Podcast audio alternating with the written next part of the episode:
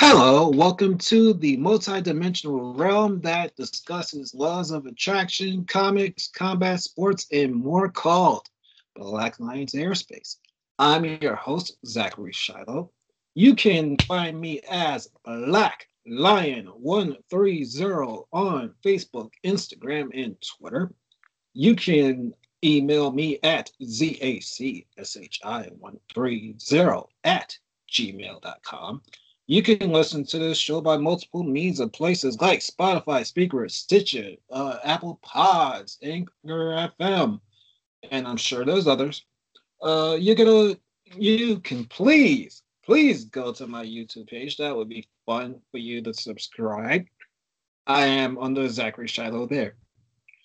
Well, the last episode of Black Lions Airspace, I gave a uh, another description of roaming around because people like to ask me nowadays, uh, what's roaming around? What what is it?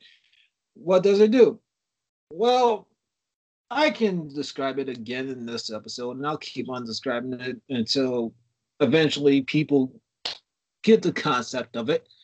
All right, so roaming around has been my baby, my pride and joy for almost a year now. It is where I bring on people who I love, honor, and respect. May I know them personally or not. and we just uh, shoot the yaw or shoot the shit. So I've known my guest for about uh, two, three years she just like my previous guest uh, is a guest on the Let's Voltron podcast. I remember her first appearance that I ever heard, and I was just taken away. Like, here's this woman who's a teacher, a mother, and she's also a Voltron That's awesome. I said, I gotta be her friend. I gotta be her friend. So I was able to start talking to her afterwards, and then lo and behold, some months later, I actually became a Let's Voltron guest myself. So she's been a friend, a wonderful guide, like an older sister to me. Uh, and I can make her blush a little bit because I'm kind of blushing. Uh, she's kind of that I uh, probably would have had in high school if I actually had the uh, goal to try to ask out girls. so, uh, welcome to roaming around, uh, Lexi, or Red Lion 004. Hi, Zachary. Thank you so much for having me on. It's good to be here. Thank you very much. As I said before, I heard you on Let's Voltron I believe it was uh, January 2018 that I heard. I don't know what uh, you, Mark, and Greg were talking about directly, but I remember you in particular. and I said, Oh, I gotta be your friend. I gotta be your friend. I gotta be your friend.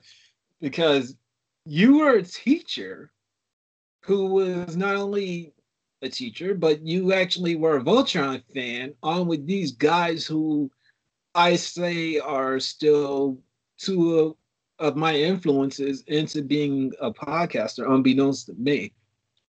Excuse me. All right. So I remember once your appearance was done, sharing the actual episode, then we became friends.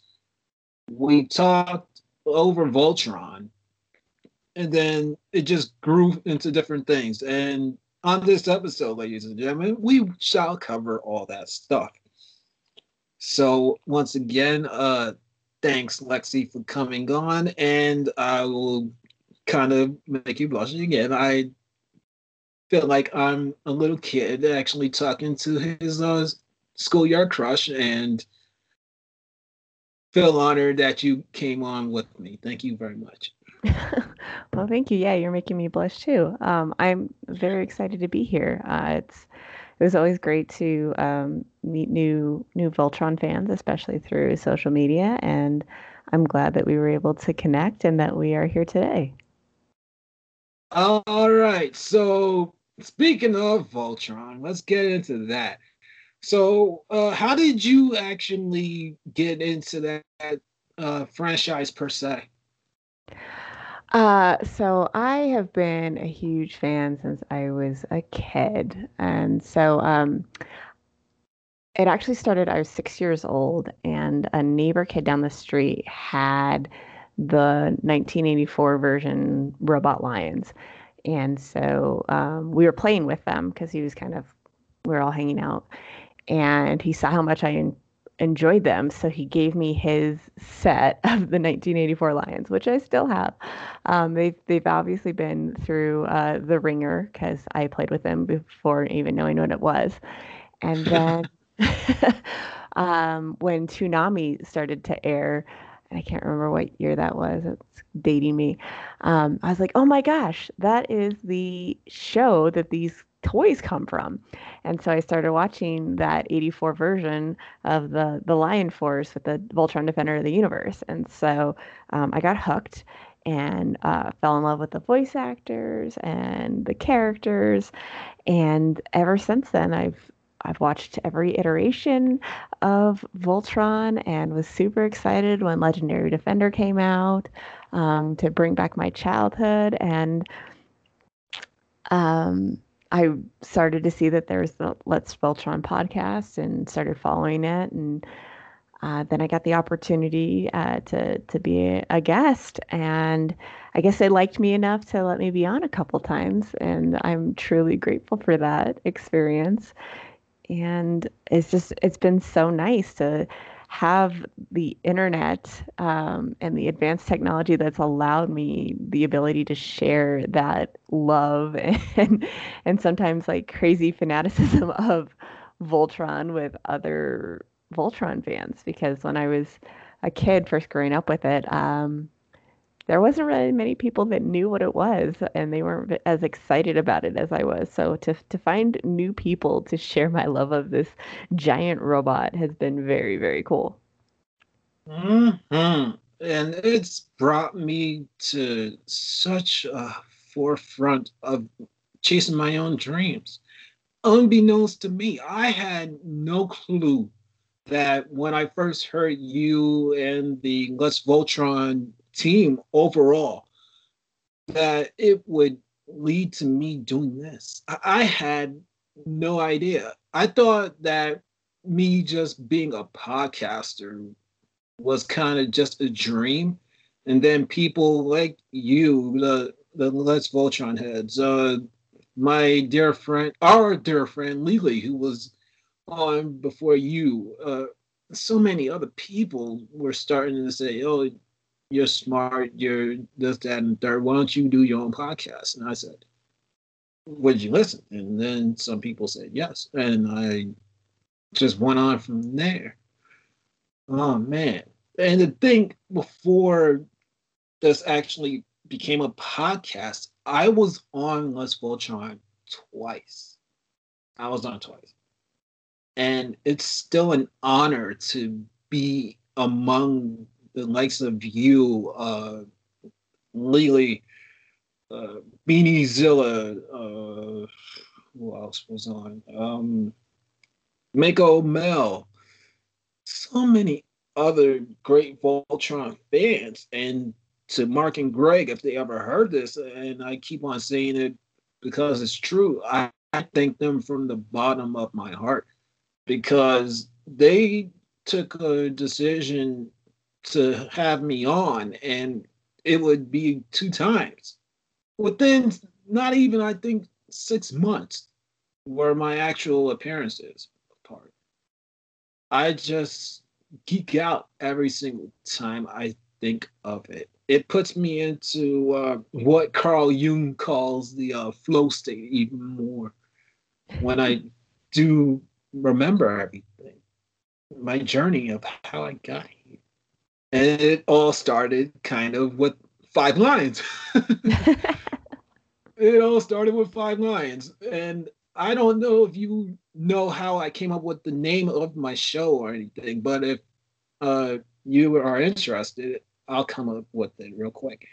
So I was on the road to just coming up with this show after the likes of you and so many others were saying, "Go and do it, go and do it, go and do it, uh, do your own podcast."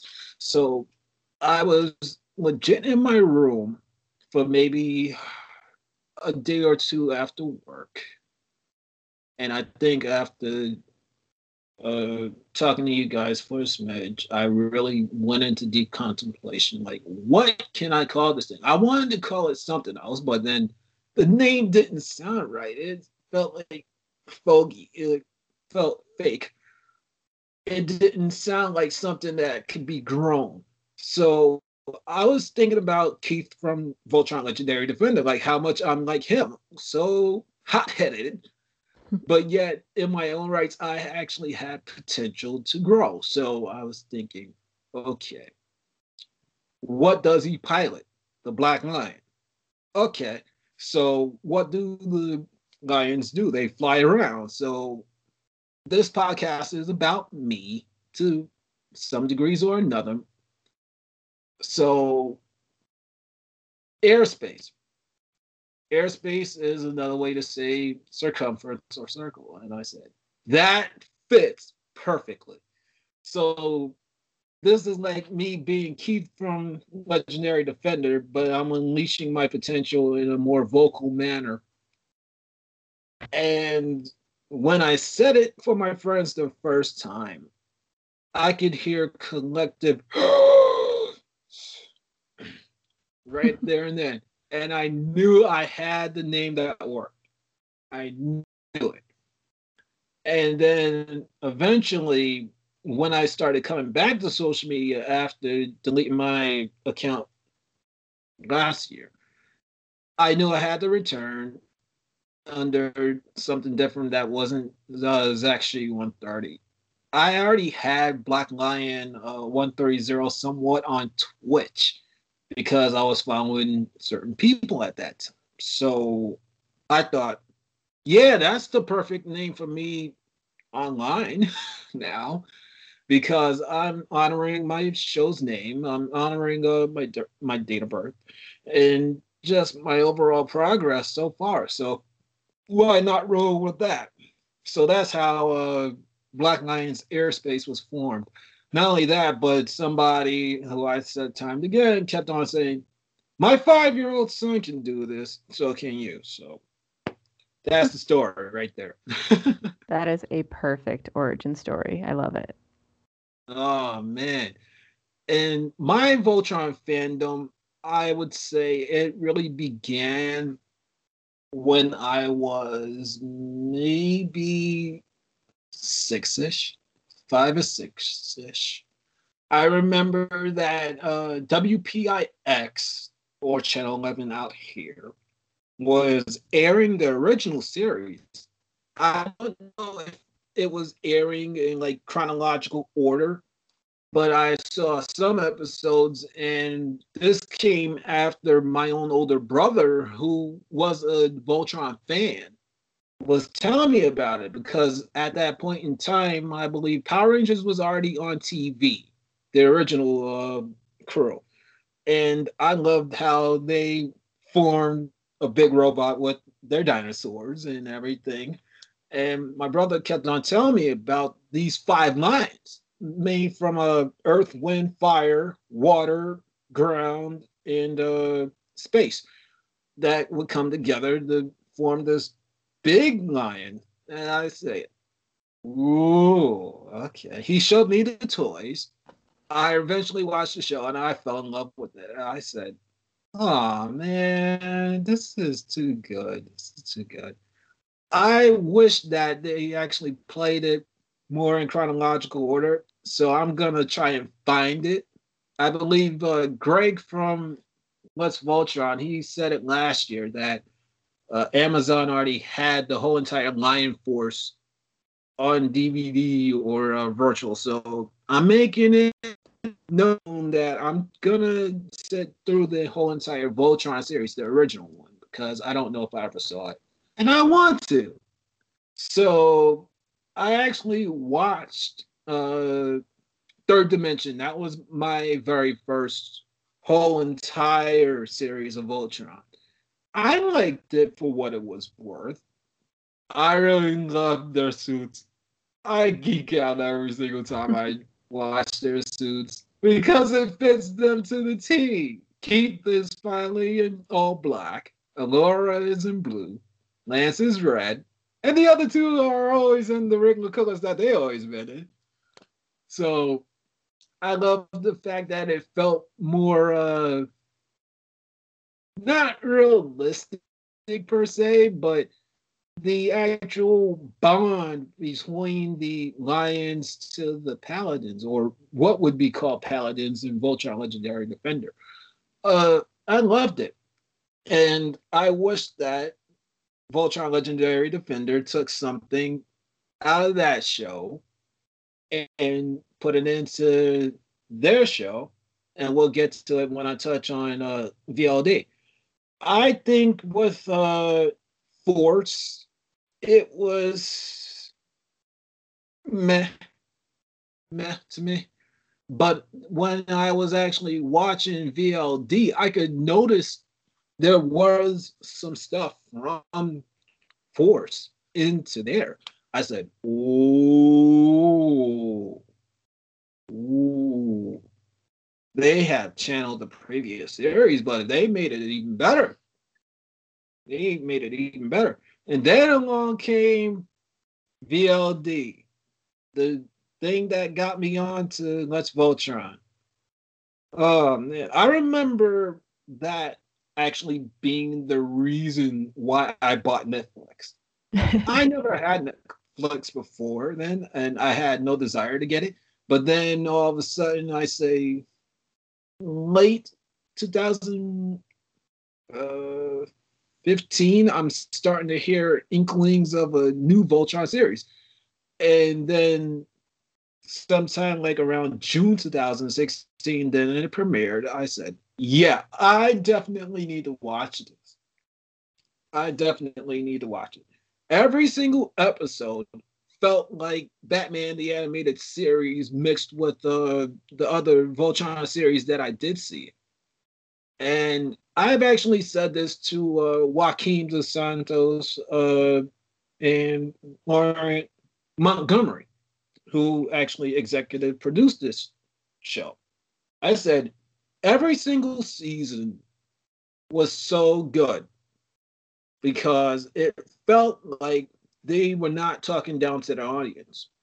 Not only that, but you can almost watch any season and you feel like you know some aspect of the actual Voltron franchise is actually featured. May it be returning characters, may it be the lions themselves, and much more. I just was in awe, and I would always tag uh, you, the Let's Voltron team, uh, Lily, uh, my friend Megan, uh, Susanna Torres, so many others. Oh, and this girl named Kat. And I would always say, this was a great season of the show. And it felt like every season topped the other. But then we get to season eight, and I said, oh my God, this should have probably ended at seven. I don't think they you're alone in that feeling. That at season seven, like take some of those episodes out of eight legit put them in seven, and we would have had the perfect series. We would have had the perfect series. But then they came out with eight, and I said, hmm, okay, this was not quite so good, and it wasn't quite so bad. And I would defend season eight of uh, Voltron Legendary Defender versus something like Pokemon. Legit. I rather had put up with that to be continued ending, and I know you know what I'm talking about with that to be continued ending, mm-hmm. and I want to hear your thoughts on that. Uh, I rather take that over Ash Ketchum being a 10 year old child for almost 30 years. I will gladly tape the lions going towards this uh astral version of Princess Allura and leaving a to be continued, then sit through Ash Ketchum being 10 years old for nearly 30 years. And that boggles my mind. And that's why I stopped watching Advance because it was garbage. Now they kept him a character for like Jesus Christ, that's gotta be like six, seven years when I stopped watching. Because they kept on doing the same old things with him. Okay, he's entering a new league. He's got brand new clothes. He still got the Pikachu on his shoulder. Uh, Team Rocket's trying to rape him and take the Pikachu again.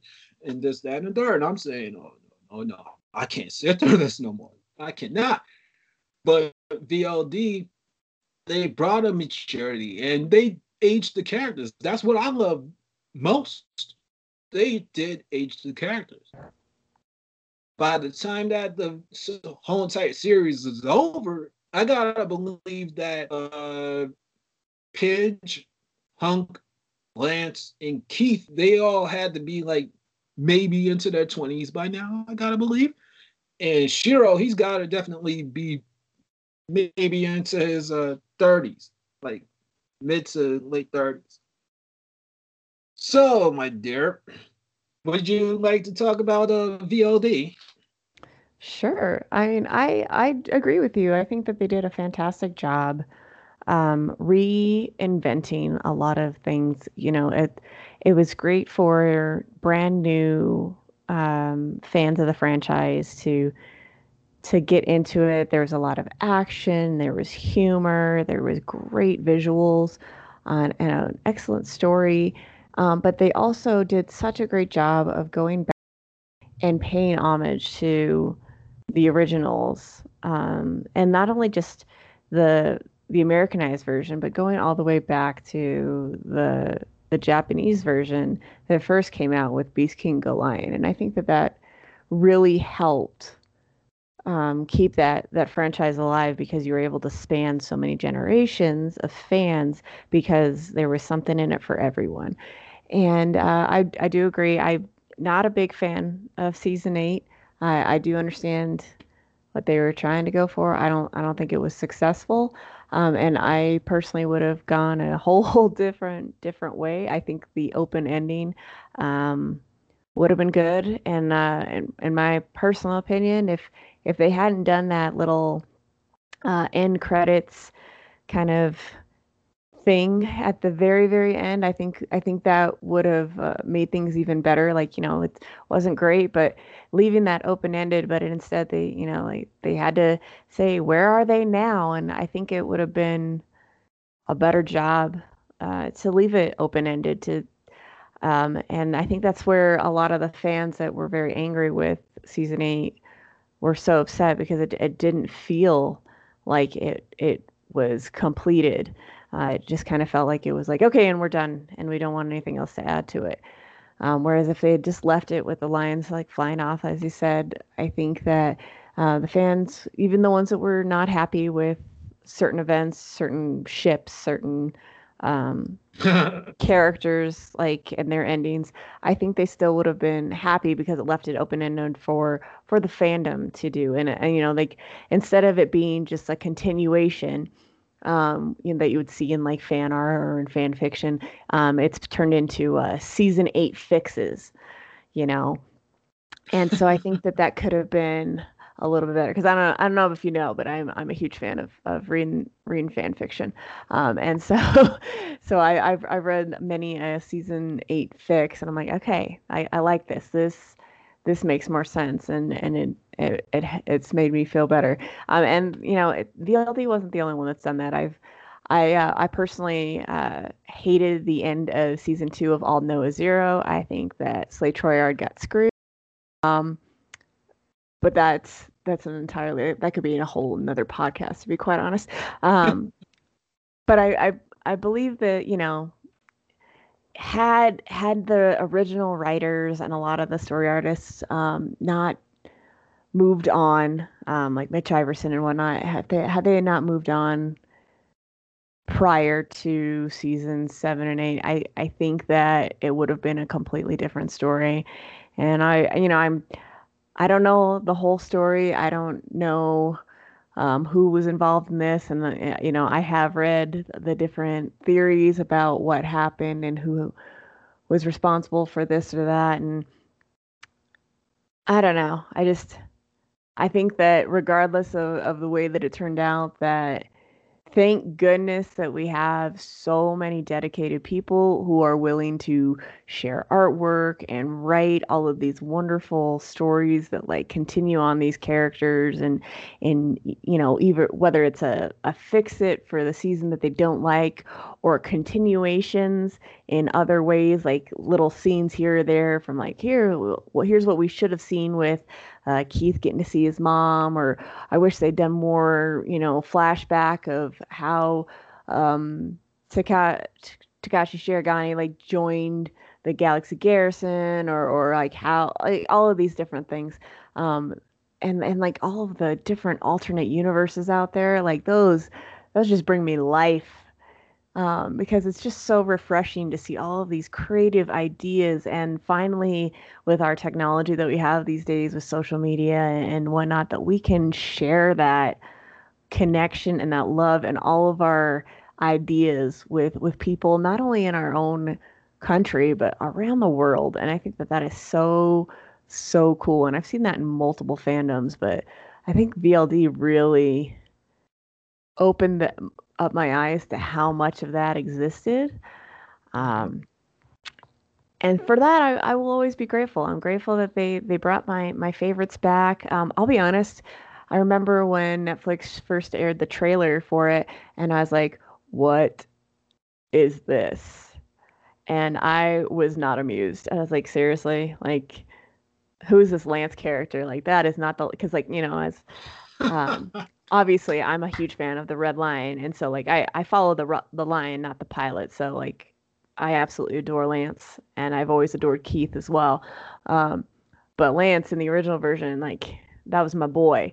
Um, super excited. I, I I loved him, and so then when I saw the new iteration, I was like, I don't know how this is gonna go. And I'll be honest, Lance McLean grew on me. Um, I think Jeremy Shada did a fantastic job with them, and I think um, there's a lot of slack that's given to the way that that character was developed. And I agree. I feel like he, the character development was stunted, especially at the end of the season, with a lot of different things. But um, he became my boy too. Like Keith in VLD, he he became my son before I had my actual Aww. son. I was like, and and so I remember I was um I was actually pregnant with with my son Levi when uh season four came out. When uh there's the season five, season four or five, where uh yeah, season four was coming out in October of uh seventeen. Okay, so season it was season five then, because that's when I was which was the season where uh, Keith meets his mom and we do the flashback scene. Um, mm-hmm. That one, I remember watching that episode and I just started freaking bawling and being like, he found his mom and she cared about him and she did this for him. And I just remember, like, I don't know if it was like the pregnancy hormones or whatever, but uh, that really got to me. And so I was like, okay, Keith's my son now. And so, like, Lance was my boy. Keith is my son. And I don't know. I love all of the characters. I think they did a fantastic job bringing Hunk and Pidge and Allura and Shiro to life. And I appreciate so much all the things that each of those voice actors did. And even like AJ LoCascio doing such a fantastic job with Lotor. Like in the original series, I hated Lotor. I thought he was just a skis bag. And I was like, how are they gonna do this? And AJ brought so much class and like true depth to Lotor, and again, another like totally got screwed character. Um, that that boy deserved a, a redemption arc. I'm sorry, and uh, if they ever revisit VLD, like they better give give Lotor a redemption arc because that that was definitely needed. I thought it was coming. I was super excited, and I was very disappointed that that did not happen.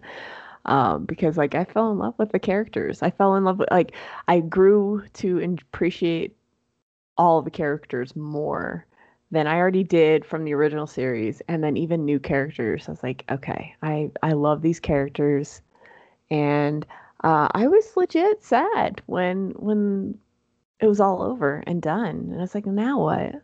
It was, it didn't feel like it had only been two years. It it really felt like it had been over a decade. Um, and I don't, if, I don't know if it's the way that they did the stories and the, and the lining, but um, you know, it just it felt like we went too fast. And I know that in the the world of of marketing, you got to keep things fresh and in the minds, and you got to push push out episodes so people will you know be there and and buy those toys and all that. But man, I can only imagine what they would have done with that universe had they had they just taken a step back and we had longer wait periods between seasons. Um, what truly could have been with that? Hmm. And I have some ideas like what I would have loved to have seen. Uh, one thing they did hint at it kind of towards the end of the actual series, and that was the vehicle Voltron coming around because I saw the actual vehicles being made, and I said, Oh man.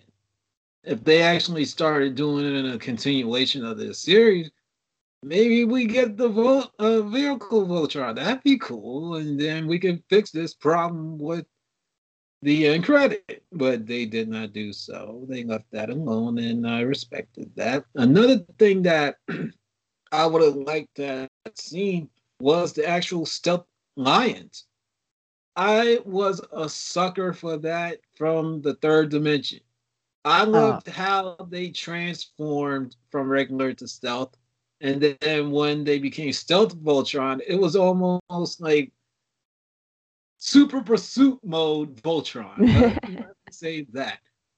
Oh man, if uh, anybody was a Knight Rider fan, so I'm using the season four term for uh, KITT towards Voltron. And then from my Power Rangers fandom, uh, Voltron, from by way of a stealth look, looks like what it was referred to as the uh, SWAT Megazord from Power Rangers SPD. I said, "Oh, this was SWAT Megazord before it was cool." Mm. I like it even more now. Uh, the actual VLD show got so much flack for things, and I think that started from season four onward. Because I remember being at Comic Con uh, circa 2017. That was my very first one I ever went to. And the very first panel I ever attended at Comic Con was exactly Voltron Legendary Defender. I made it in my mind after listening to Let's Voltron for a while. And once I found out there, there was a VLD panel, I had to be there. Same thing with the fan meet and greet. So I met Mark Morell at the actual uh, uh, fan meet and greet. Before then, he was walking around asking people, "You ready for Voltron?" or something along those lines and he stood out because he actually was wearing this 1984 Voltron uh, jersey. I said, that is practically one of the coolest people I've ever seen in my life. I gotta find out how he got that thing. So I attended the actual VLD panel, which was for season four. They showed random clips like Shiro, or we what we would come to find out is uh uh, Shiro Negro, the false Shiro, talking to Keith. And this is about Keith's uh, leadership as the Black Paladin. And I knew Keith was going nowhere with it. Uh, then we actually had the Pidge trying to find her brother who was still alive and she actually was interrogating somebody I think season four was maybe where uh, Kaltenecker scared the hell out of uh, and Coran. they had no clue that the cow had to be milked. oh my god. Uh, then I remember people started lining up for questions, and this would play into exactly where the show was going. Somebody actually asked, "Will we see actual uh, LBGTQ characters?" Because we actually live in a world where not everything is homosexual. It can be heterosexual and everything else under the sun. So the people of the LBGTQ community wanted to know that they were being taken care of, and I didn't care. I actually was very, very for them. I just wanted to find out what was going on too. So I think Joaquin Dos Santos actually did hint at something, unbeknownst to us, for like maybe the next year plus. We didn't know how that was to be interpreted, and then lo and behold, four through eight, and let's just say we did get some LVGTQs, and I noticed it. Uh, we had uh, Azarad and uh, Etnor, I think her name, her name was. Uh, the the big enforcer of Lotor's group and the uh, little uh, Zethrid and uh, uh Rainbow looking uh, yeah, Ezor and Zethrid, yeah. Yeah, I remember them, and they were a couple. I, could feel it. They were a couple. And lo and behold, when we got to season seven, I was correct. I said, Oh man, that's that's calling it. That's calling it. And then no, I believe that was really yeah, it was either seven or eight. That's definitely the biggest one that just awed me was Shiro.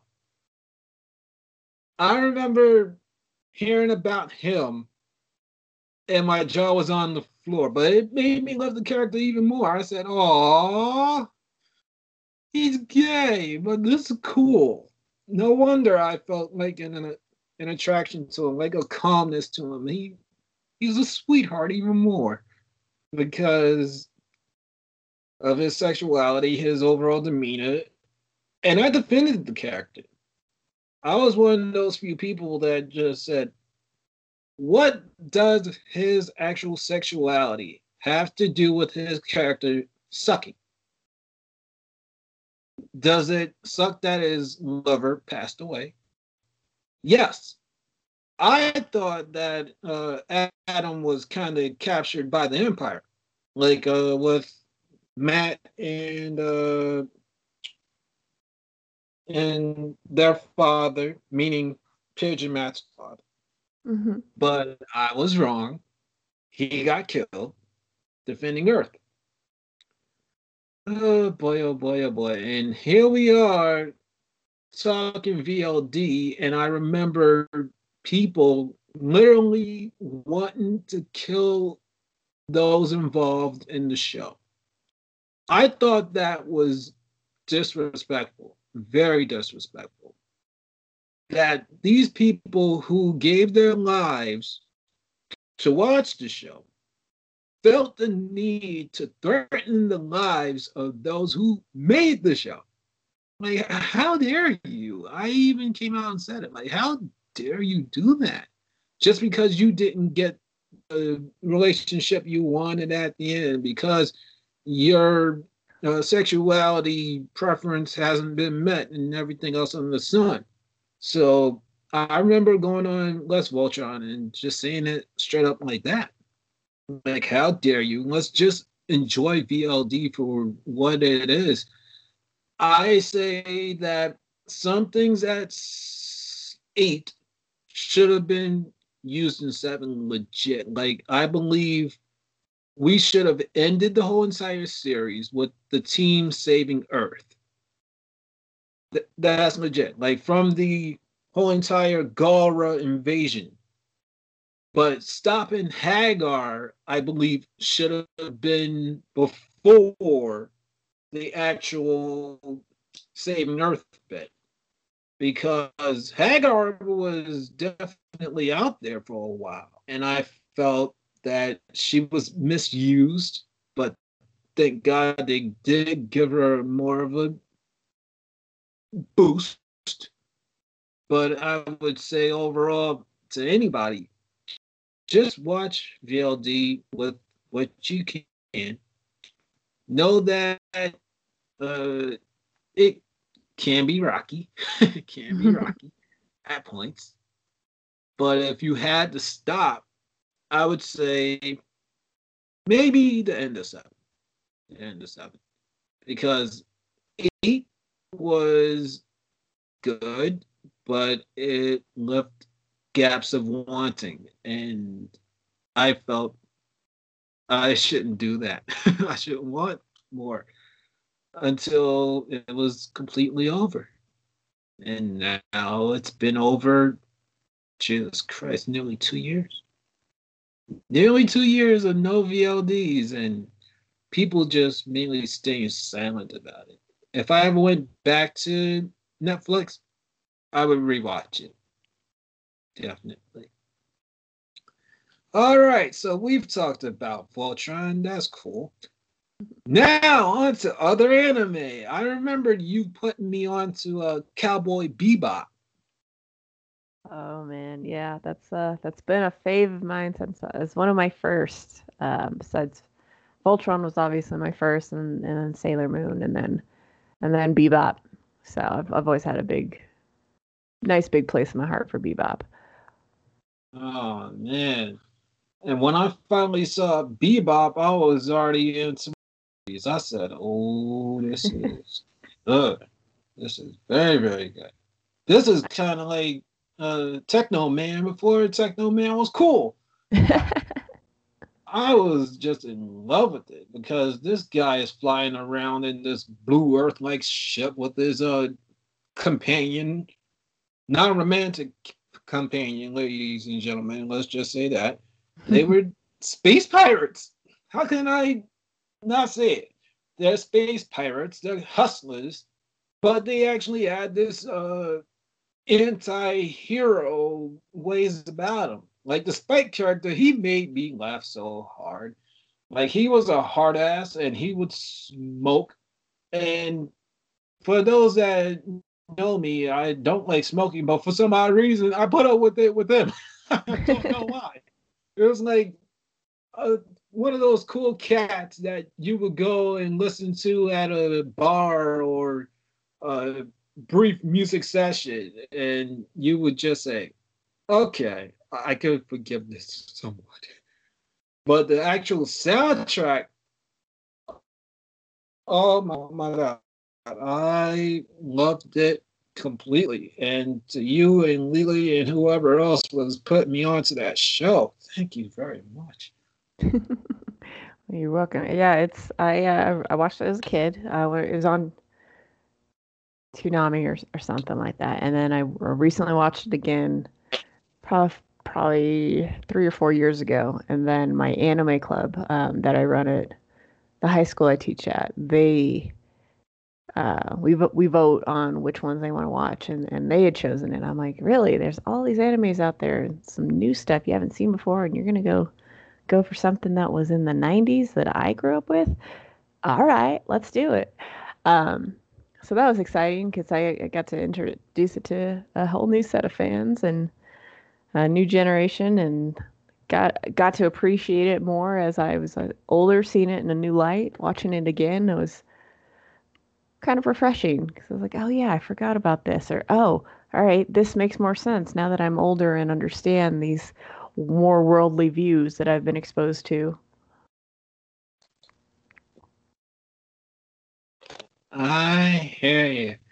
So outside of Bebop, what other animes have you? Seen Dragon Ball, Sailor Moon, or uh, Pokemon? Uh, I, I was a huge Sailor Moon fan. My uh, my best friend uh, known her since second grade. She was into it a lot. Um, and I would watch it with her, and we to this day we're still still big fans.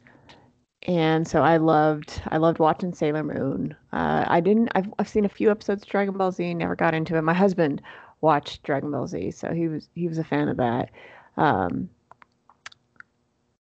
I watched a little, the, like the first Pokemon when it came out, you know, and I, you know, I had, I had the cards and I played the, you know, the original games on the Game Boy and all that jazz. Um, but then I, I kind of fell out of it.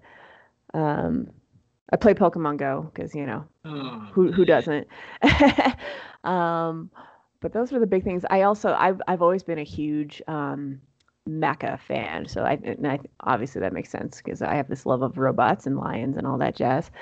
Um, so I was also really big into Robotech, and the whole Macross saga was like my jam, and that was also on aired on Toonami, so that was cool. And then, um, you know, you got later on into uh, Evangelion and Gundam and all all sorts of.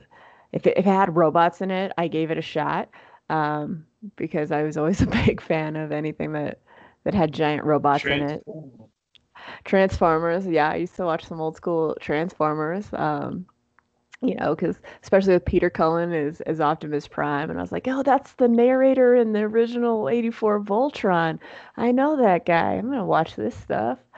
Um, so I was a, a, big fan of of a lot of different things. I had a. It wasn't though. Um, probably until I got into teaching high school um, about 10 years ago that when and then when I started joining the anime te- or uh, sponsoring the anime club that I started to get more into to watching a bunch of different things and seeing other shows. Um, and then really finding that love. So I had like a few that I was a big fan of when I was a kid, um, but that we just we didn't have a lot of access to it. You know, you you had it either on Toonami or you had to get up like super early on a weekday morning to to see it on like channel two here or whatever. Um, and then you know if you if you got to go to uh, I think it was called Sam Goody or like the old school um, stores that had like you know had, they had a tiny little section and you could buy like for twenty dollars a, a, video cassette like a VHS of like three episodes of like El Hazard or something like that, and that was all you had access to. And so um, the expanse of my anime knowledge did not grow until streaming services came to be. And so, like for that, I'm super grateful. Um, and there's so many of them out there, and I've I've dabbled in all of them. Um, I do keep a Funimation account now, uh, mostly. Oh, really? Yeah, mostly for the anime club. That's it's the easiest one for us to to watch shows, um, especially now that we're in a remote setting. So. Uh, we don't i'm i, I my dis- school district we're we're doing remote until the end of this semester. Um, we tried to do hybrid and then there's too many cases and things and we ended up having to go back to remote. So i, I haven't seen my anime club in person at all this year. Um, mm. but we use Kast k-a-s-t um, which is an awesome awesome app. And uh, we use that to watch our anime uh, every every monday and so that that's that's been nice. But we watch it through through Funimation. Uh, right now they're they're watching Fire Force. I hadn't seen that before, heard heard of it. It's a, like a firefighting type show. It's it's pretty interesting, um, and they they like that. But yeah, no, I've again super excited for how much technology has allowed me to expand my knowledge of anime and and watching all these shows and I was like, "Oh my gosh, there's an entire genre of like mecha anime out there that I haven't gotten to see yet, so I'm definitely going to do that." oh man. The way you were talking about that, it took me back years of the different styles of anime that I've I've seen Voltron, I've seen uh, Pokemon up to Advance. I believe I've seen every single season of Digimon except for uh, Xros Wars, I think it was, and their uh, mystery one. Uh, so that's like two of them that I really missed. Uh, let's see, Sailor Moon, the Dragon Ball franchise. What other animes have I seen? I believe I watched two Gundams. One was Wing, the other is practically my favorite uh, of the two, uh, G Gundam. Mm-hmm. Um, I say kind of like I'm Keith meets the main character of that show.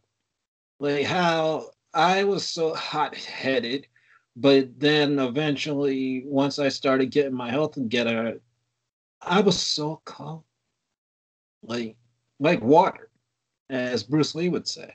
and the growth that I've had since then was an honor. Uh, what else have I seen? Eagle Riders, uh, Teknoman, its Japanese counterpart, Tekkaman Blade. Uh, Samurai Troopers, which is Japanese version of Ronin Warriors. I actually watched Ronin Warriors. Oh man, and there's so many others and I want to try and go and watch more. oh man, I know there's Especially there's so many good ones.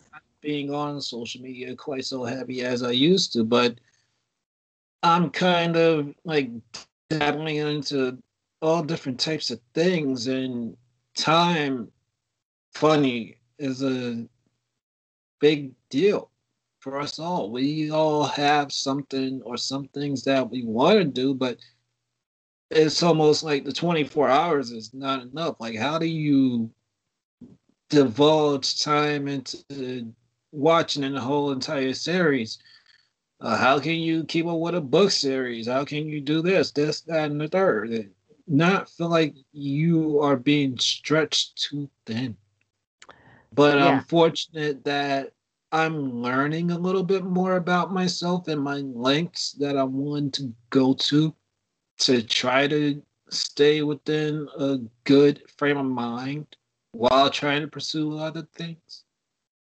Oh boy, oh boy, oh boy. But that was quite a list that you gave.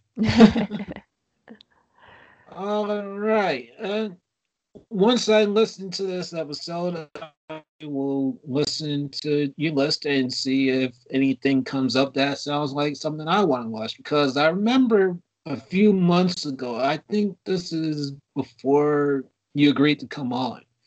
And I was kind of curious about more mecha related animes because I love Voltron. I love the Gundams that I did watch. Oh, I did watch another Gundam series. Uh, it actually had a talking Gundam. I forgot what it was called, but I know that the uh, character, the main character, he was mini. He was a mini Gundam. I said, "Oh, this is like watching a a baby, a baby Gundam actually hanging out with a, a cool human being to some degrees or another."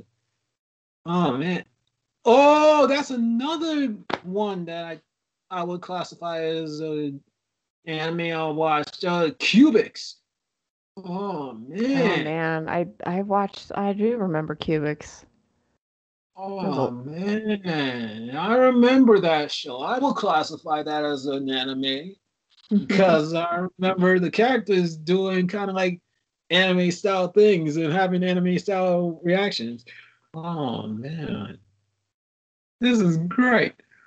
All right, you actually touched upon something that does tie into your fandoms, and that is teaching. So you said that you have been a teacher now roughly 10 years. So how did you get into it? Uh, well, if you, I'll be honest, it was definitely not my my chosen career path.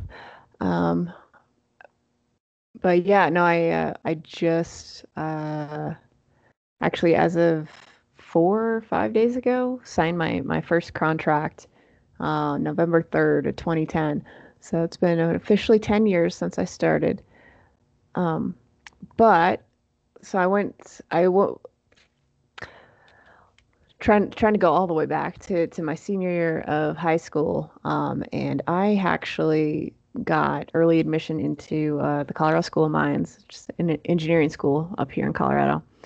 And I was going to work. Uh, my whole plan was to do chemical engineering because I wanted to design uh, alternative rocket fuel sources so that we could expand the space program because I was uh, I've always been a big fan of space too.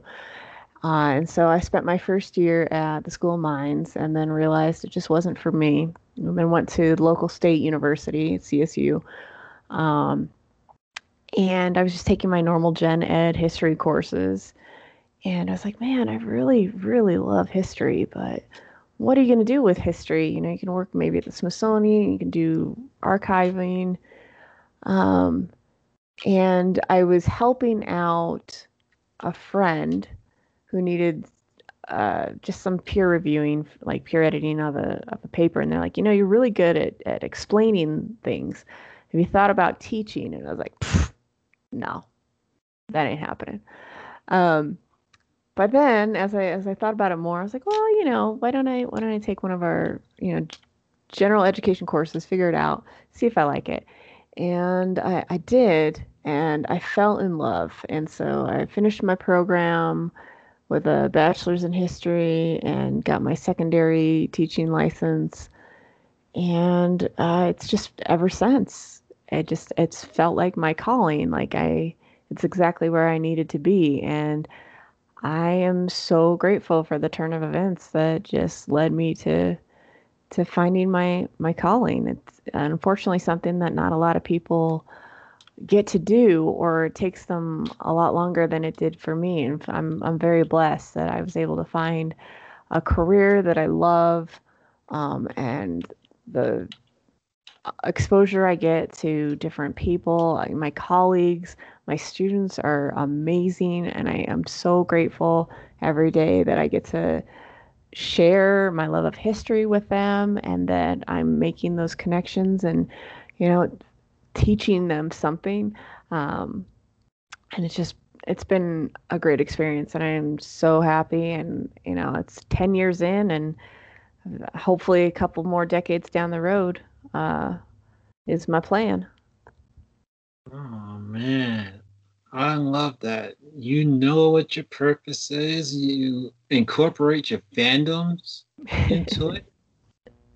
I, what what else can be said beyond that? Like, how cool! Like, I I, ultimately want this podcast to mean something to people because it was me being my legit self. It was me having on people like you, Lily, uh, and others who made my life worth the living and make it more something to be proud of. And to know that people were not alone. Like they could feel my passion in life and would reach out to me. Like two people have done so already. One person wants to do a recurring series on here, and I shall explain it a little bit further in a different episode another person wants to promote a, a combat sport event that's happening, I believe, at the end of November. But I was on their podcast before, and I felt, all right, he's a friend. Uh, I would like to repay him somewhat. so he's free to plug whatever he wants, and I get another guest. So to hear your story about how you became a teacher. Uh, that really gives me hope that maybe somewhere along the line, this will mean something to people and really bring me closer to a world where I know I'm being paid handsomely. I don't have to worry about much and being my legit self. I think you're in a, in a really good spot to to get that started. I mean the the hardest part is is making the step to to put yourself out there. Um, you know, especially in a world where there's so many different ways and so many different podcasts and whatnot, and finding that that unique spin. And I think that you've got a a good grasp of what you want with it. And I think that as long as you continue with it, you're gonna you're gonna get exactly what you want. I can I can already see from your passion and and what you've done. And I'm I'm looking forward to going back and watching some of or listening to some of your your podcasts. Um, I'll, I'll be honest, I'm I'm so far behind on all my stuff just with my my job right now that I I haven't listened to Let's Voltron in a very long time. Don't tell Mark and Greg; they'll they'll be sad. um, um, so I, I have some catching up to do, but I um I think that from from what I'm hearing and how the experience I'm having right now that you've got a good thing going on, and I wish you the best with it. Thank you very much. That means a lot coming from you, especially. Oh, like I said, uh, ladies and gentlemen, and I'm probably to make her blush again, but this is like talking to a crush that I know that I would probably not get one, but it, it's a huge honor. So I don't mind. And plus, it's my show, damn it. I get to blush all I want. so, moving right along. uh, we already talked the Voltron, the animes, how it ties into uh, teaching. One thing that kind of teaches go through, I would say, is anxiety. And you kind of had had that on and off as long as I've known you. So, what's the earliest that it came along? Uh, I mean, I've never to, to me identifying it hasn't been in probably in the last few years um, but like now that I, i've known the signs and kind of um, know a little bit more about it and done some research on what actually anxiety is and how it manifests in people you know because it's, it's different for everyone um, I've, I've probably always had it uh, it's definitely through middle school and high school I, I think i was just better at keeping it at bay or hiding it i I don't know. Um, or maybe it just was a stigma that, you know, you just kind of pushed through. It, it seems to be less, um, less of something to be ashamed of nowadays. People talk about it more. Um, for that, I'm, I'm grateful. I think that it's important for us to understand and acknowledge our anxiety um, because how else can we overcome it if we don't first acknowledge that it exists? And so I think that it's probably only a couple years ago that I started to to realize, and it, it might just be the the nature of the job that I'm in. You know, I I, I see it in my students, and I, I've I've started to recognize some of the same behaviors and mannerisms that they had, um, or that they have that that I also had when I was their age, um, and so then it's just a matter of trying to see like okay well what worked for me that was a was a healthy way to handle it and see if i can help them um, and if not like where where can they get the help that they need um, you know because i it is not my forte and i would never pretend to to know what's best for for anybody um, you know because just as it manifests in different ways for everybody it there's different solutions on how to make things better. So, um, but yeah, long story short, pro- probably a few years ago, but probably had it my whole life. Oh man, I've had anxiety for years probably, and I never knew it. I think the biggest forms of it came, I would say, in the last three years and it all kind of started with uh, me at my work at the time, and I didn't know how crazy it was until like last year before I actually deleted my social media and went on that six month hiatus, unbeknownst to me, six month hiatus. Uh, I remember going to Comic Con and it didn't help that the Jacob Javits Center was hot, like in an inferno. Mm-hmm. Although God, it really did not help. And I thought I was choking. I thought I was kind of like,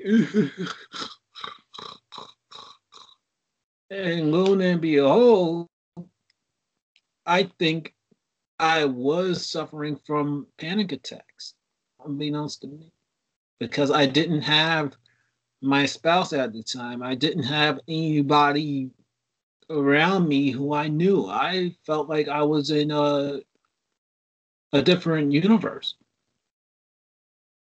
I knew people who were attending the show, but nobody that I actually had to watch my back. And that scared the living hell out of me.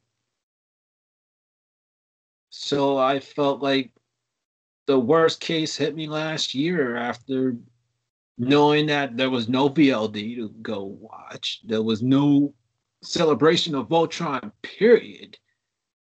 Yeah, sure, there was Power Rangers, which I loved to death. Uh, let's see, what else? I think there was some form of Batman and other shows, but that feeling of wishing that I had other people to be around that brought on so much anxiety. And when I had the opportunity to be around some people, I, felt like I wasn't myself. I couldn't be myself uh, because, unbeknownst to me, I was diabetic. I had no clue what was going on until like after Comic Con was done. And then when I finally left my second fiance after nine plus years. I legit sat in my room or somewhere else and I was thinking about our relationship and everything. And I said, Oh my God, I have had panic attacks. Like legit panic attacks. And it still followed me even after I got myself together. Like I believe that I actually suffered a stroke or something like it in July. I was waiting for a bus so I could go see my surrogate dad. And then out of nowhere, I, I blacked out.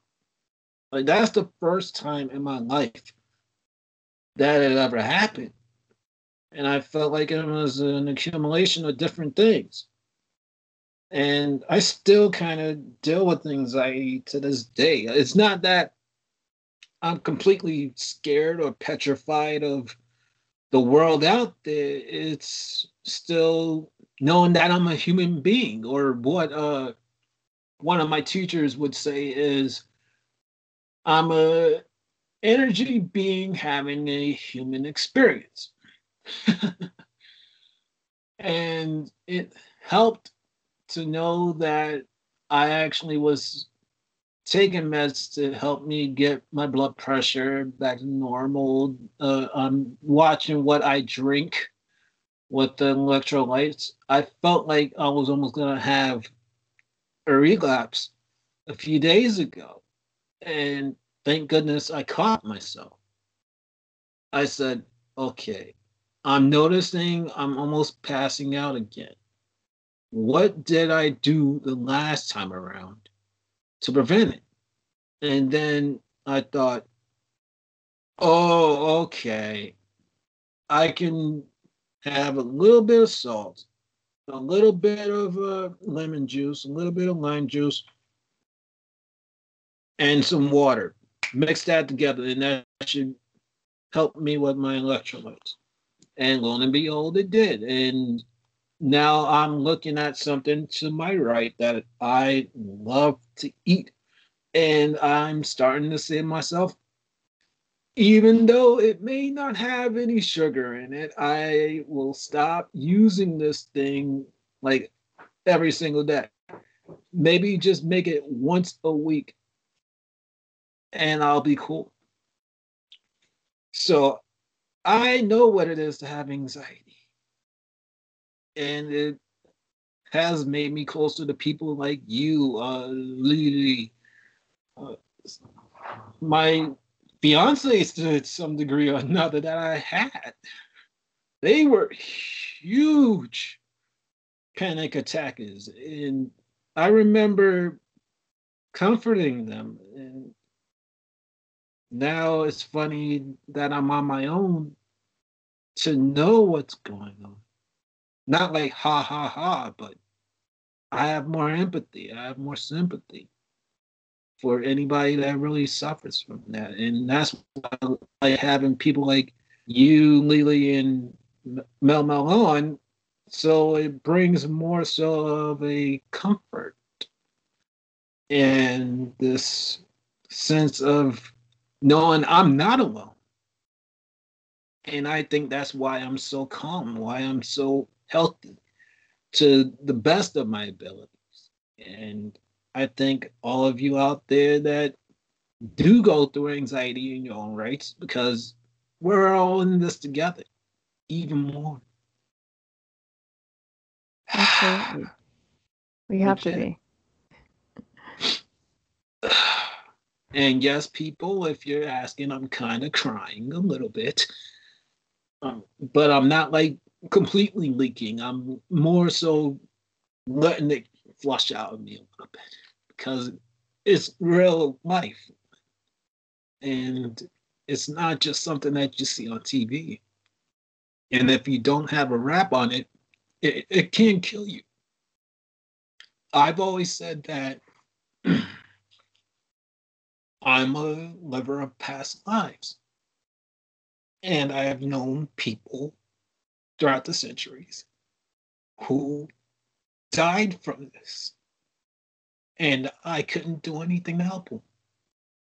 I may have died from this because I didn't know who I was or what I was doing.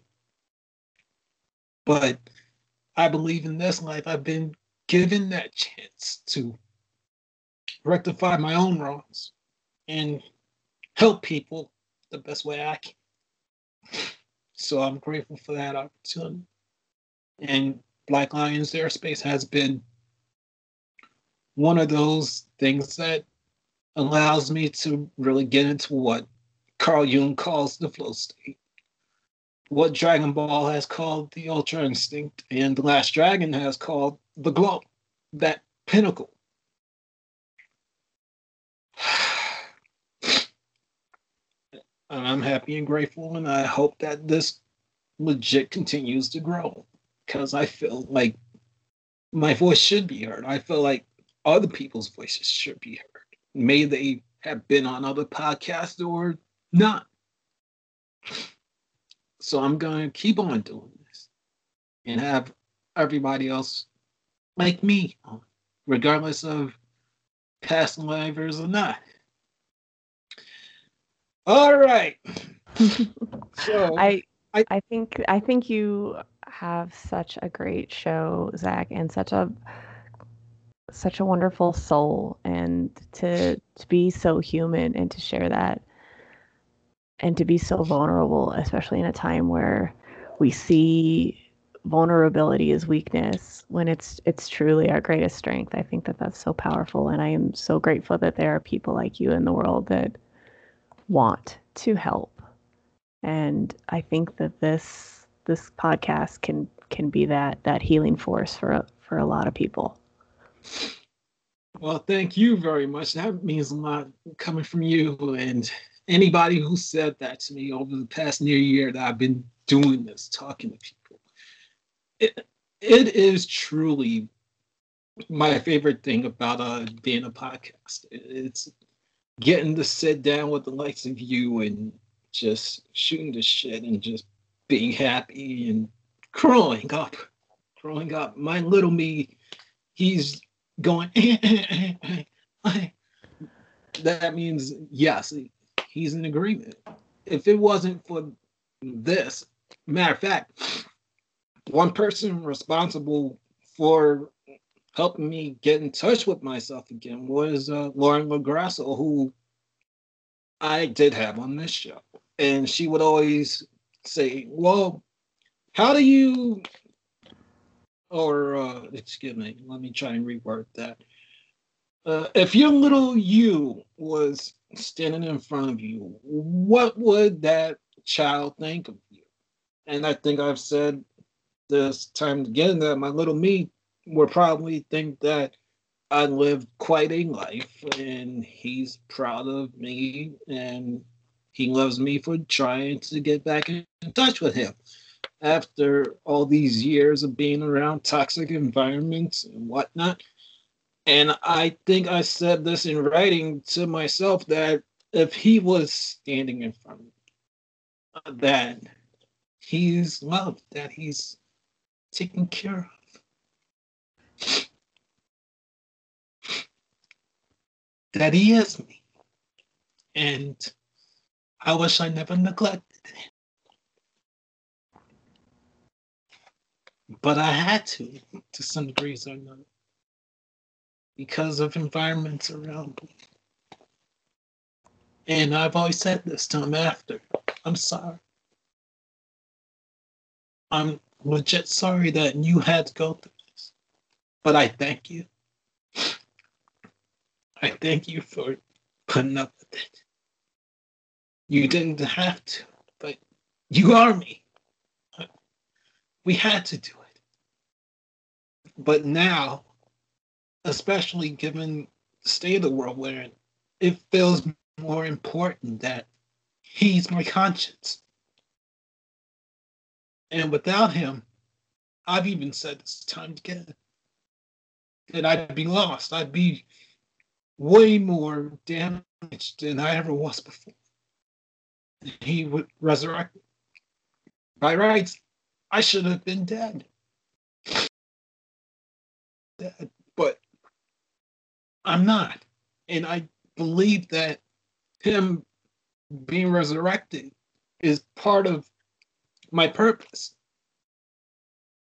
My purpose is to help people. And I think, like you said, and other people have said it time and again, that this is my way of doing so. Like, what better way can I do it?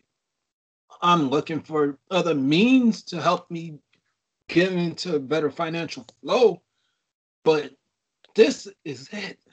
This is the best way I can go about it. And I wouldn't change it for the world.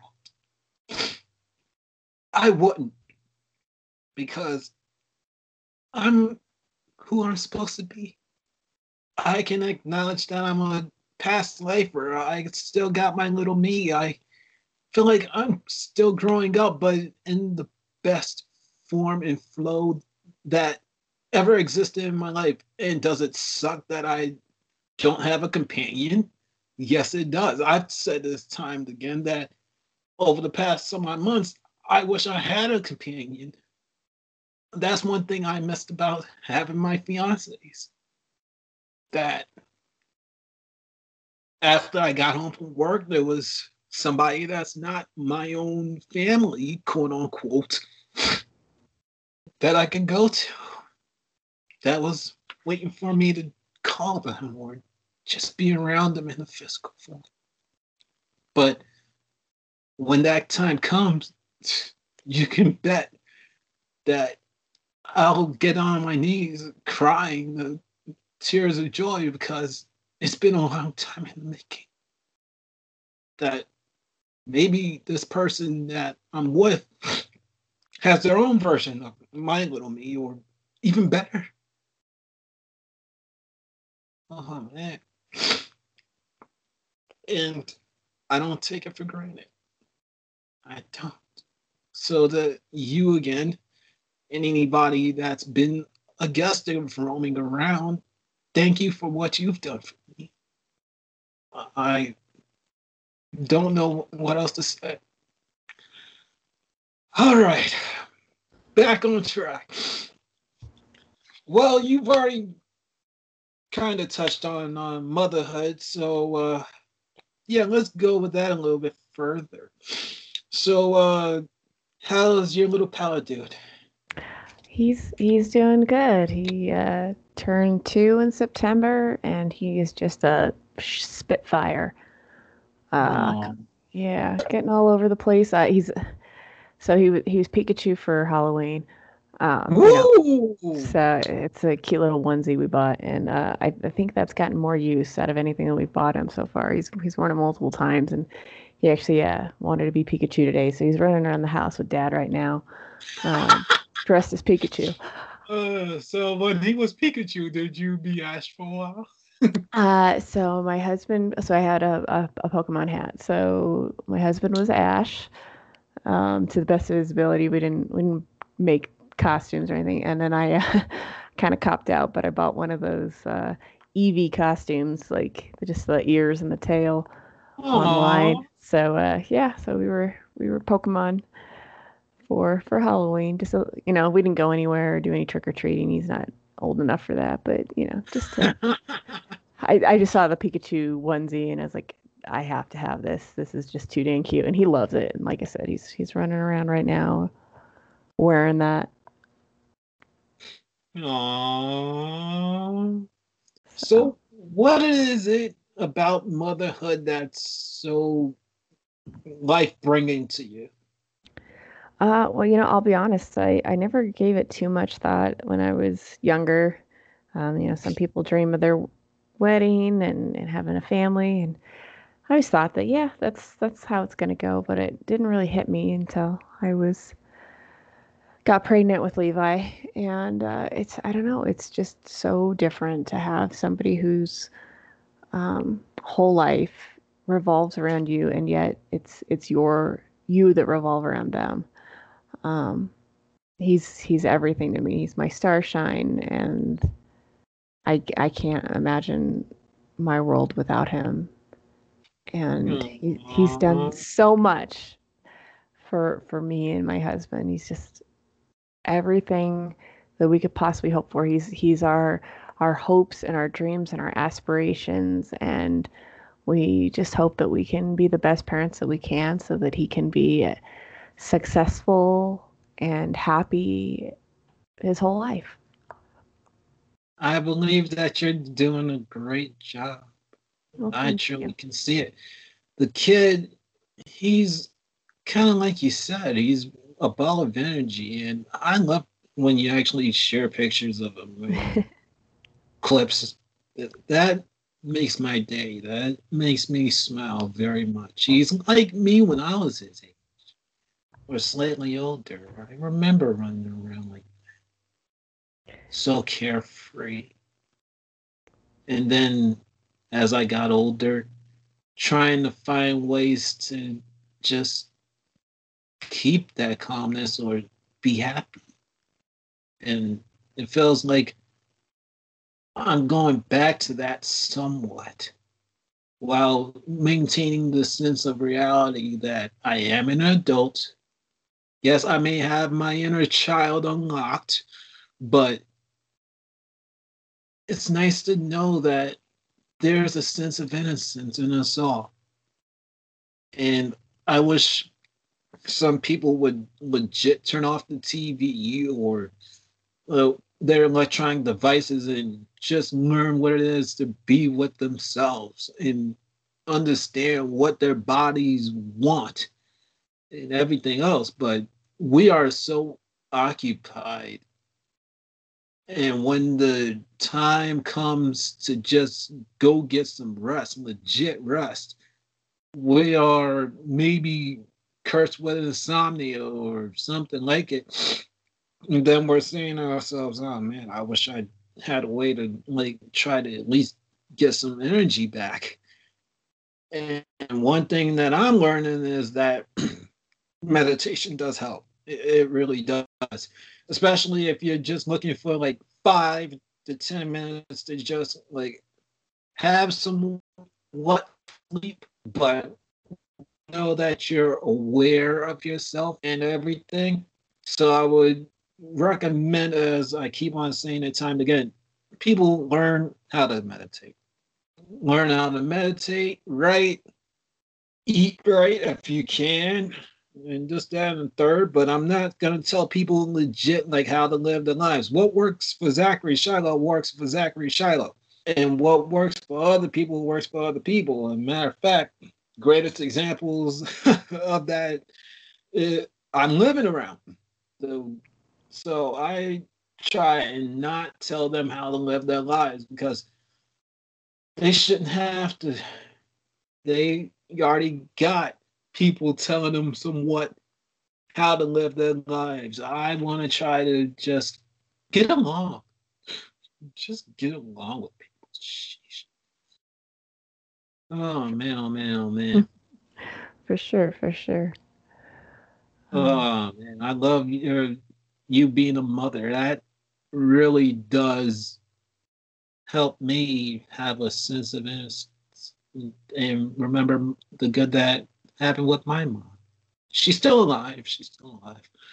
But just to sometimes sit and remember my mom before I was an adult, before I was even a pre-teenager. How much I used to run to her, especially sometimes when I would get boo-boos, as, as kids would say. That meant a lot. It truly did. Especially like last year, she was there when I found out I was diabetic, and I knew I needed somebody in my corner. And sad to say, uh, my fiance at the time, Earl, was not there.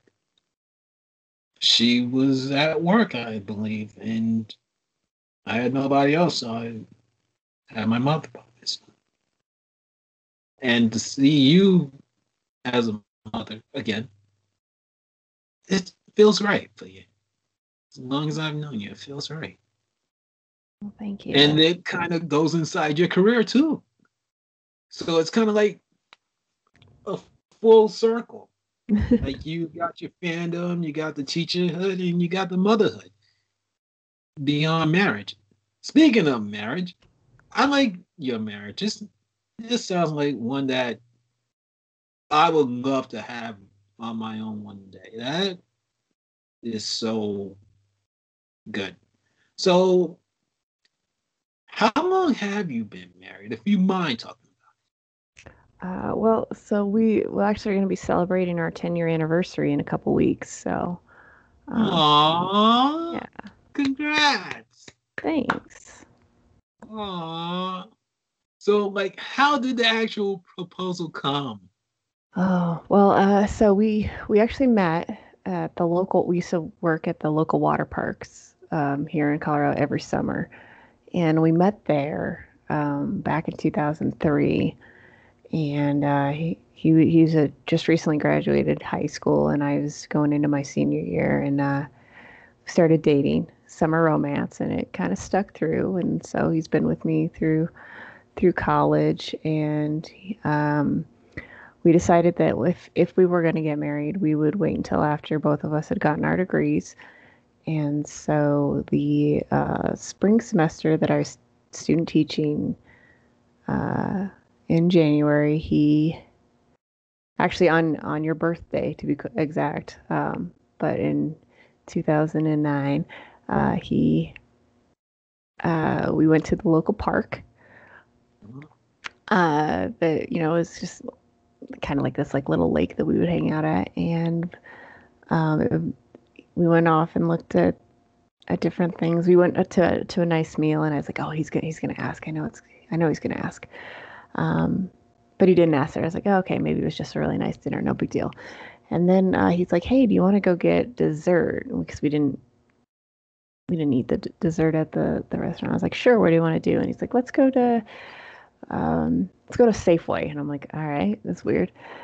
But we went to Safeway, and uh, we're we're big fans of Oreos, and so we we would try the new flavors of Oreos. And so we bought a box of at the time it was like a strawberry flavored Oreo and we went to the to, to the lake to hang out. We ate some Oreos, and then he got down on one knee and he said, "This is uh, this is the place that I first told you I loved you, and this is the place where I'm going to ask you to be my wife." And ever since, so we've we've been together 17 years, and it'll be married 10 uh, in a couple weeks. Aww. That's so great. I, I love hearing stories of people when they are actually saying how their marriages are and like how they got there. Like I still am in awe of my mentor Blair, how she actually said that her husband and her worked together, kind of like you and your husband, and then how he actually left the Hilton or wherever job they were doing, and eventually they got together and had their children. That sounds like something's out of a romance novel. Like, how can you top that? Oh man, you just can't. And that's what makes me excited about being married one day. Like, not just you or Blair, my parents, they never divorced. As long as I've known them, they were always together. They still are together. I may have my differences with them about things like politics, but I've always respected their relationship since I was two. I may not have known what it was when I was two, but the fact that they were together and are still together, it's an inspiration to me. And I pray that if I do live a long life, that my marriage can be strong like yours, like anybody's out there who I know of, love, and honor. Jack? It's uh, it's the most rewarding thing, but it it's a lot of work. Um, you know, we've had our our ups and downs, um, but the biggest thing is you got to be a partnership. Mm-hmm. So. And I love that. All right. So, two more topics before, I mean, after the final one of weight loss. So, when I first met you, you kind of were a little bit plus size, you eat.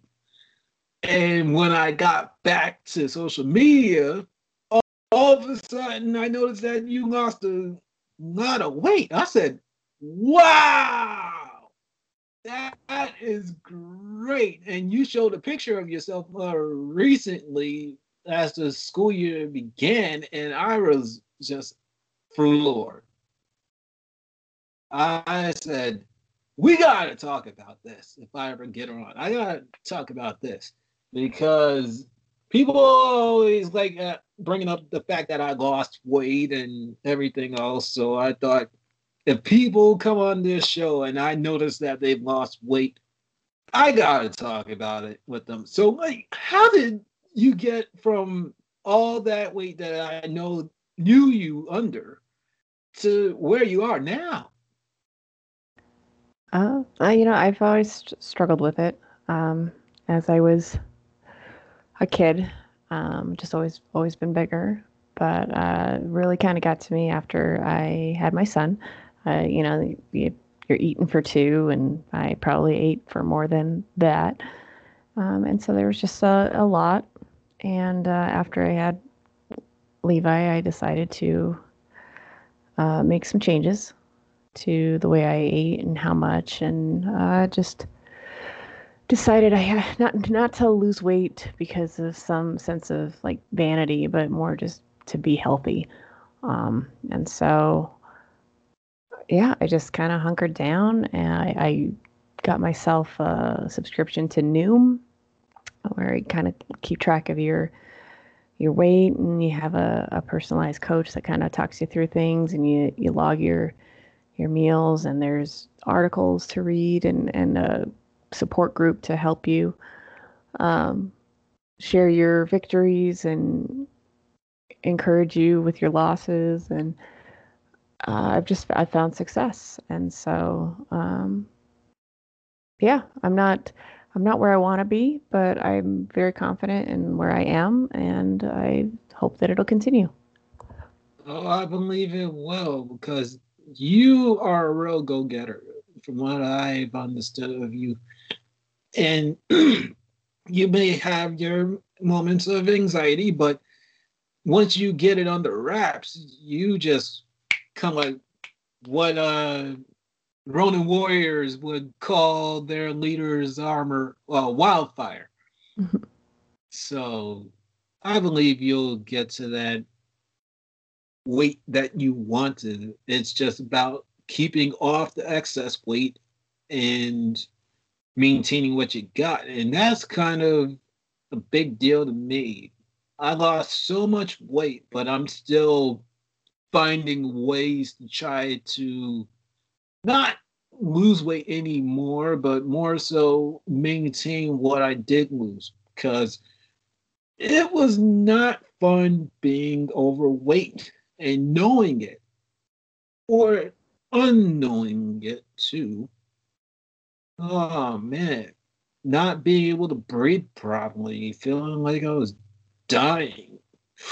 I wouldn't wish that on anybody.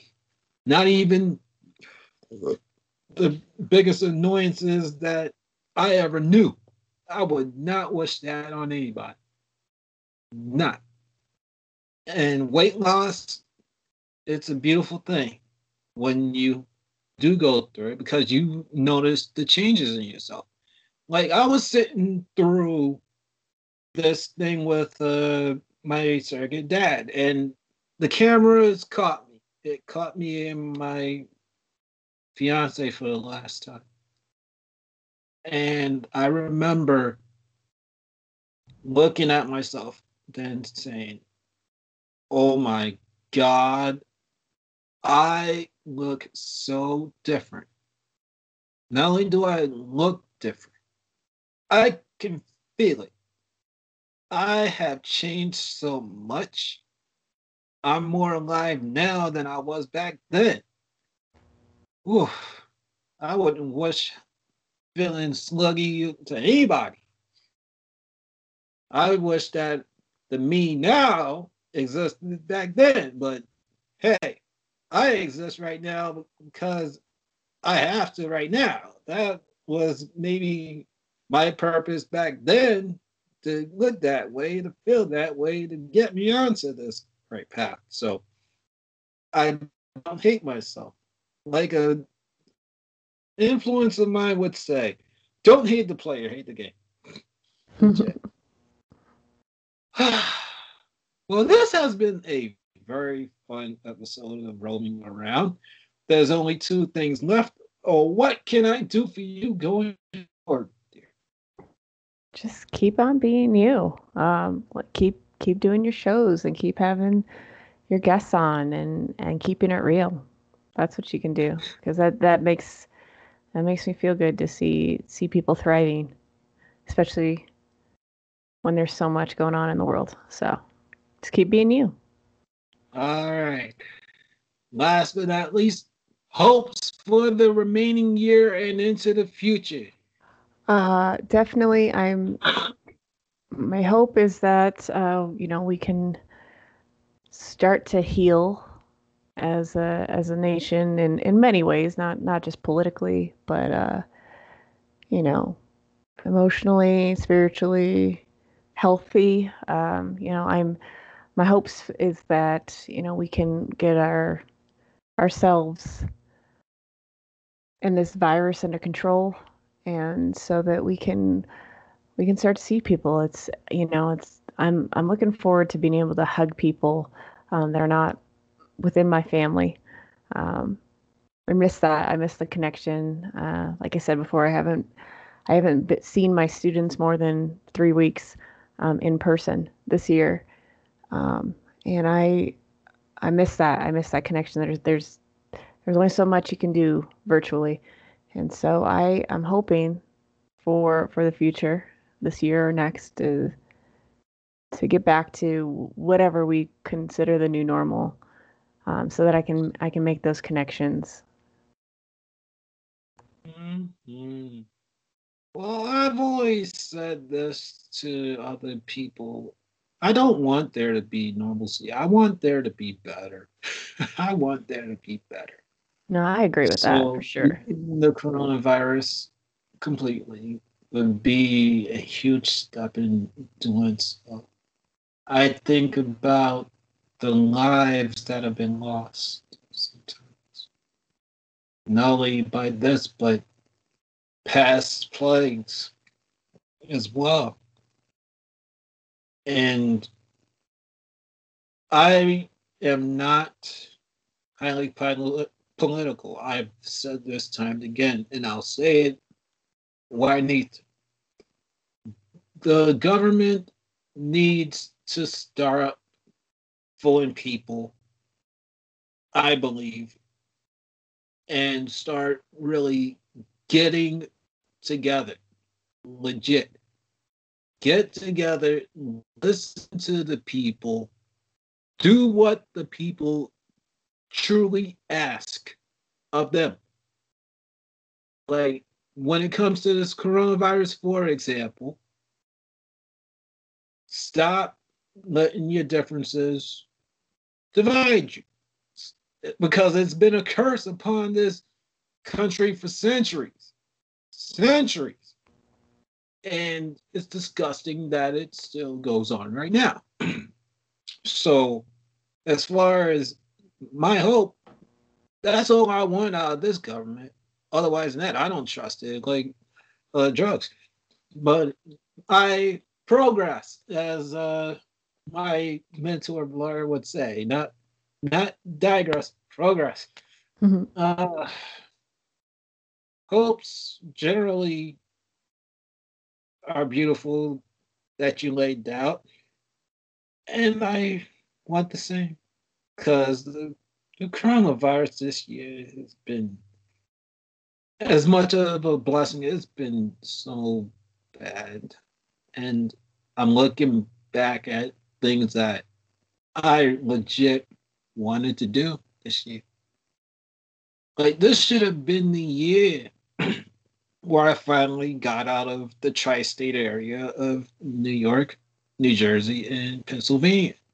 I already set the motion that I was gonna go to Virginia and California for uh, dream building and uh, that Power Rangers uh, Comic Con called Power respectively. But then the coronavirus hit and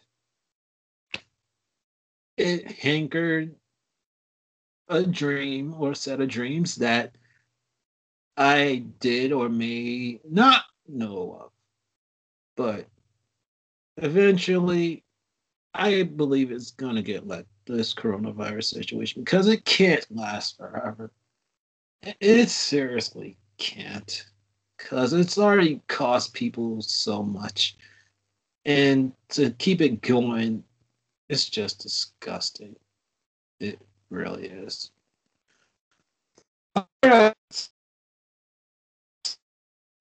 Maybe one of my most favorite episodes of uh, Roaming Around, I gotta be honest oh man, and it feels like roaming around is just becoming better and better for me to do.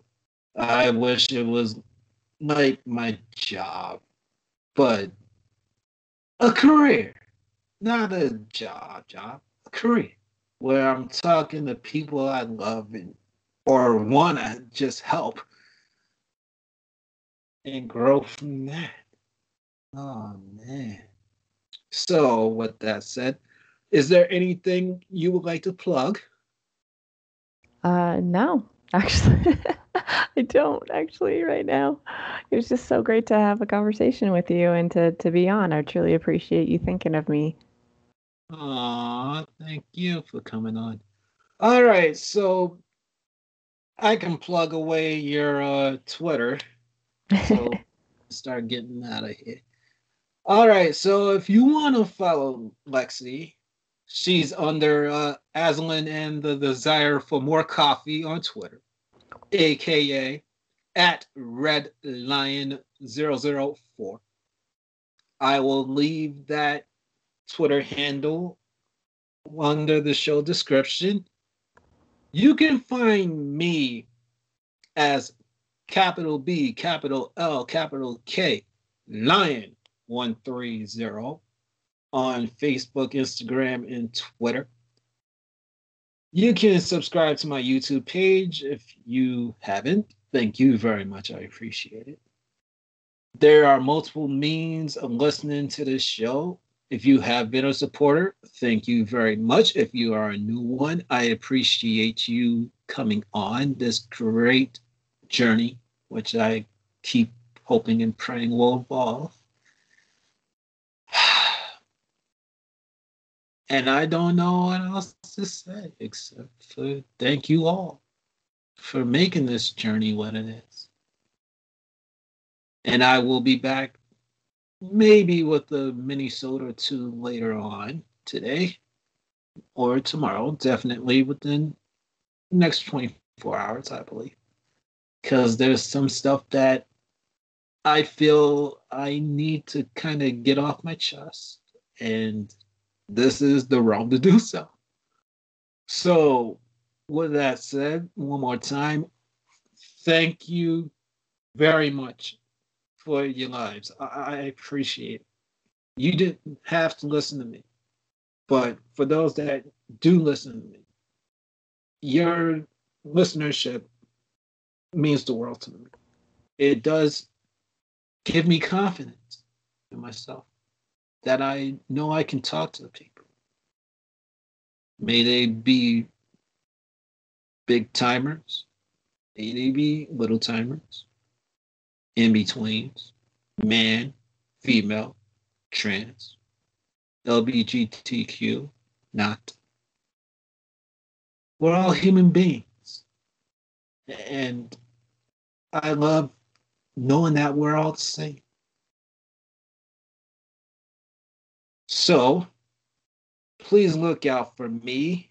Please get in contact with Lexi. She's great. She really is. And I'm not saying that because I keep on repeating myself, but it's the truth. Anybody that I've had on this Rolling Around series, they've known me for some odd years or some time. And just to hear their voices talk about what means a lot to them and our bond together. I couldn't ask for anything better. So please take care of yourselves, your friends, and your families. And know that I'm not completely for wearing a mask, but I do it because I want to just get along. so I wear a mask, man, to stay alive, man.